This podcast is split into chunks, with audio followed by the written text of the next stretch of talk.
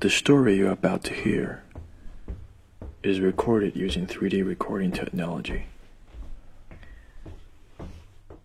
So please, put on your headphone or earphone and close your eyes. Close your eyes. Close your eyes. Hey, what's up? 我是麦老，麦子的麦，老子的老。感谢您收听 Story for the Night， 让我用故事陪你入睡。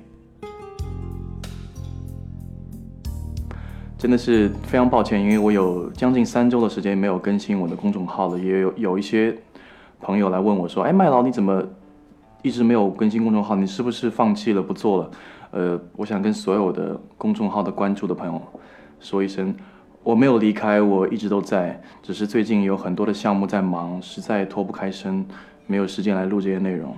今天刚从厦门出差回来，一有时间就抽了1-2个小时来为各位准备今天的内容。那今天我要跟各位分享的仍然是一封信，那这一封信呢，是一封情书。你会发现麦老经常读情书啊，因为在读情书的过程当中，我会更容易带入，不知道为什么自己可能是一个相对比较 sentimental 的一个人。那今天这封情书还真挺长的，里面讲了很多有趣的事情，也提到了不一样的自然的一些风光。那希望你会喜欢今天跟你分享的内容。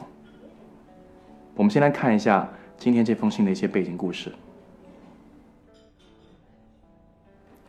Conversationalist and author Gerald Durrell and Lee McGeorge first met in 1977. 2 years later they were married.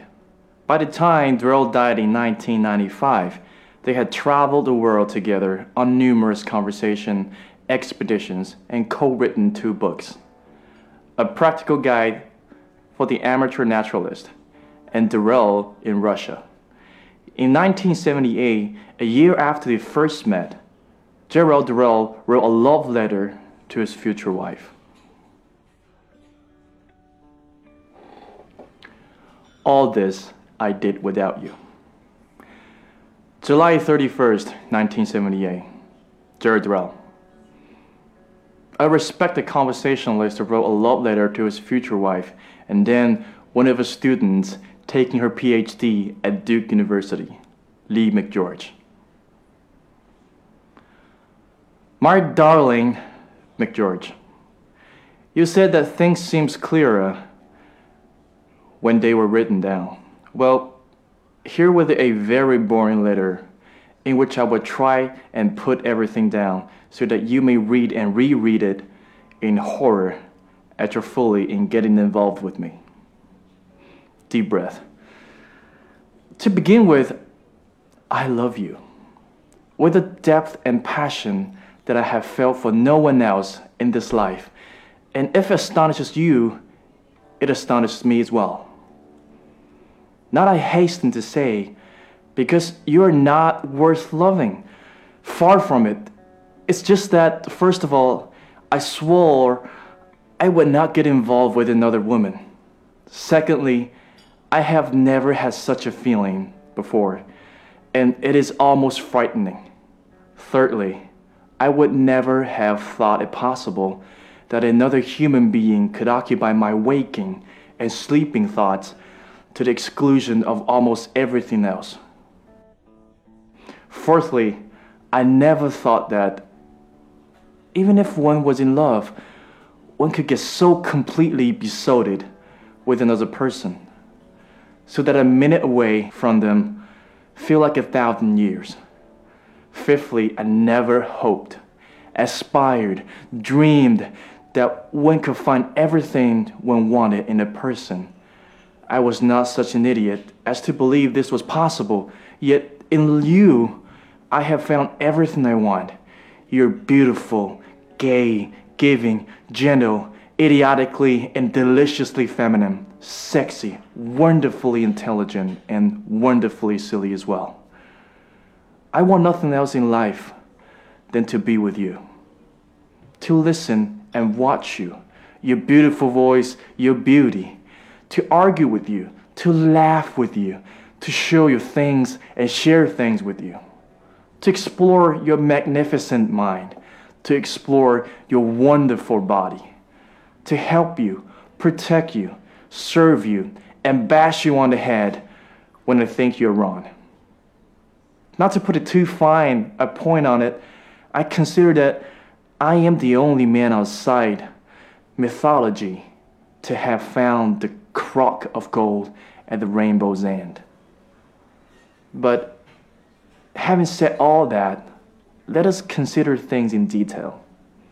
Don't let this become public, but, well, I have one or two faults, minor ones, I hasten to say. For example, I am inclined to be overbearing. I do it for the best possible motive. All tyrants said that, but I do tend, without thinking, to treat people underfoot. You must tell me when I am doing it to you, my sweet, because it can be a very bad thing in a marriage. Darling, I want you to be you in your own right, and I will do everything I can to help you in this. But you must take into consideration that I am also me in my own right, and that I have a head start on you. What I'm trying to say is that you must not feel offended if you're sometimes treated simply as my wife. Always remember that what you lose on the swings, you gain on the roundabouts. But I am an established creature in the world, and so on occasions you will have to live in my shadow. Nothing gives me less pleasure than this, but it is a fact of life to be faced. Third, and very important and nasty blemish, jealousy. I don't think you know what jealousy is, thank God, in the real sense of the word. I know you have felt jealousy over Lincoln's wife and child, but this is what I called normal jealousy. And this, to my regret, is not what I've got. What I have got is a black monster that can pervert my good sense, my good humor, and any goodness that I have in my makeup. It is really a Jekyll and Hyde situation. My Hyde is stronger than my good sense and defeats me, hard though I try. As I told you, I've always known that this lurks within me, but I couldn't control it. And my monster slumbered, and nothing happened to awake it. Then I met you, and I felt my monster stir and become half awake when you told me of Lincoln and others you have known. And with your letter, my monster came out its lair. Black, irrational, bigoted, stupid, evil, malevolent. You will never know how terrible corrosive jealousy is. It is a physical pain, as through you had swallowed acid and red hot coals. It is the most terrible of feelings, but you can't help it. At least I can't. And God knows I've tried. I don't want any ex-boyfriend sitting in church when I marry you. On our wedding day, I want nothing but happiness for both you and me. And I know I won't be happy if there is a church full of your ex-conquests. When I marry you, I will have no past, only a future. I don't want to drag my past into a future, and I don't want you to do it either. Remember, I'm jealous of you because I love you. You're never jealous of something you don't care about. Okay, enough about jealousy. Now, let me tell you something. I have seen 1,000 sunsets and sunrises. On land where the floods, forests, and mountains with honey-colored light.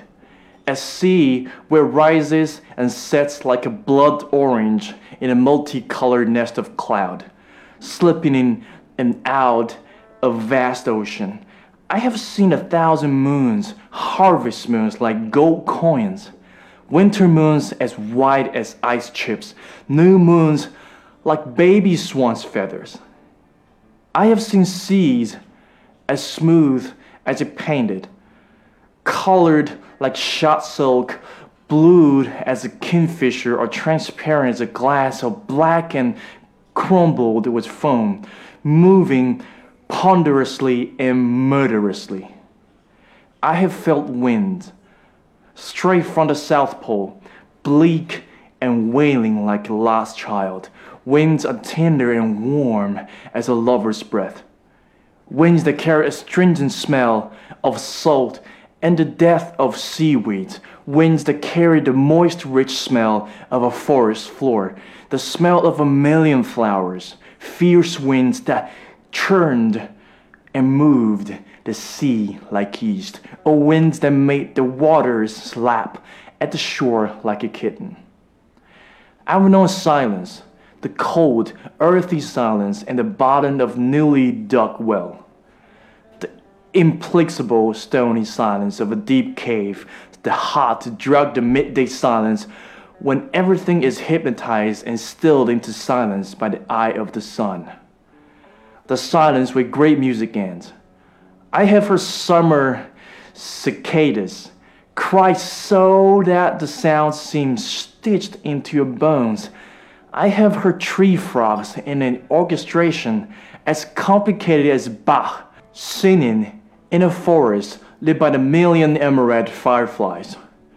I have heard geese calling over Great Glacier that groaned to themselves like an old people as they inched their way to the sea.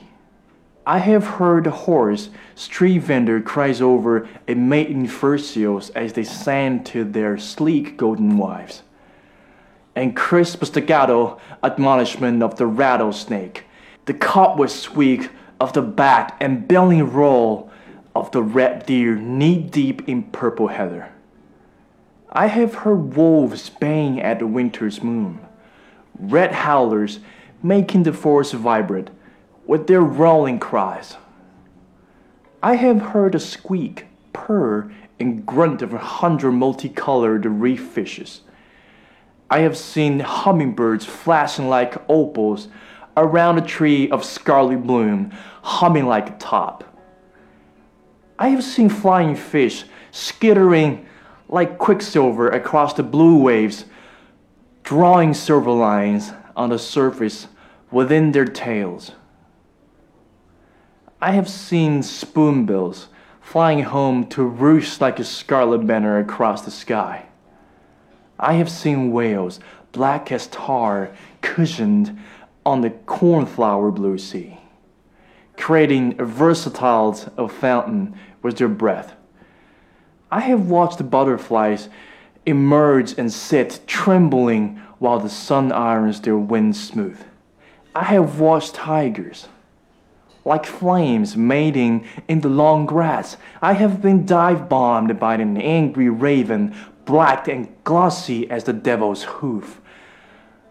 I have lain in water warm as milk, soft as silk, while around me played a host of dolphins.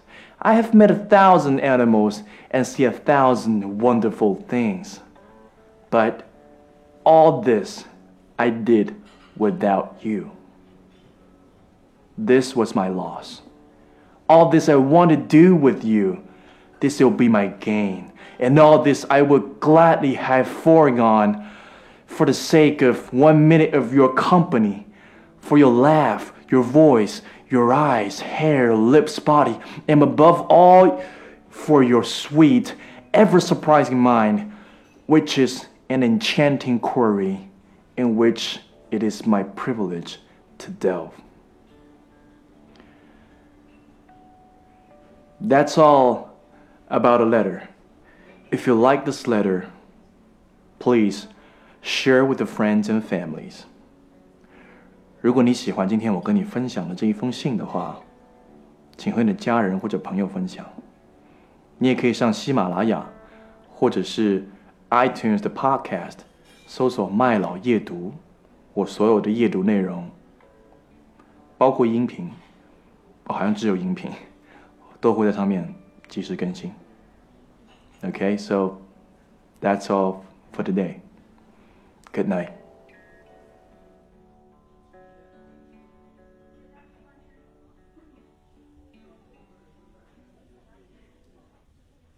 That's all about a story. Thank you for listening. If you like the story, please share with your friends and families. 如果你喜欢今天的故事，请和你的朋友和家人分享。如果你觉得意犹未尽，请关注麦老公众号，每周四给你直击心灵的故事，或者上喜马拉雅搜索麦老夜读。Good night.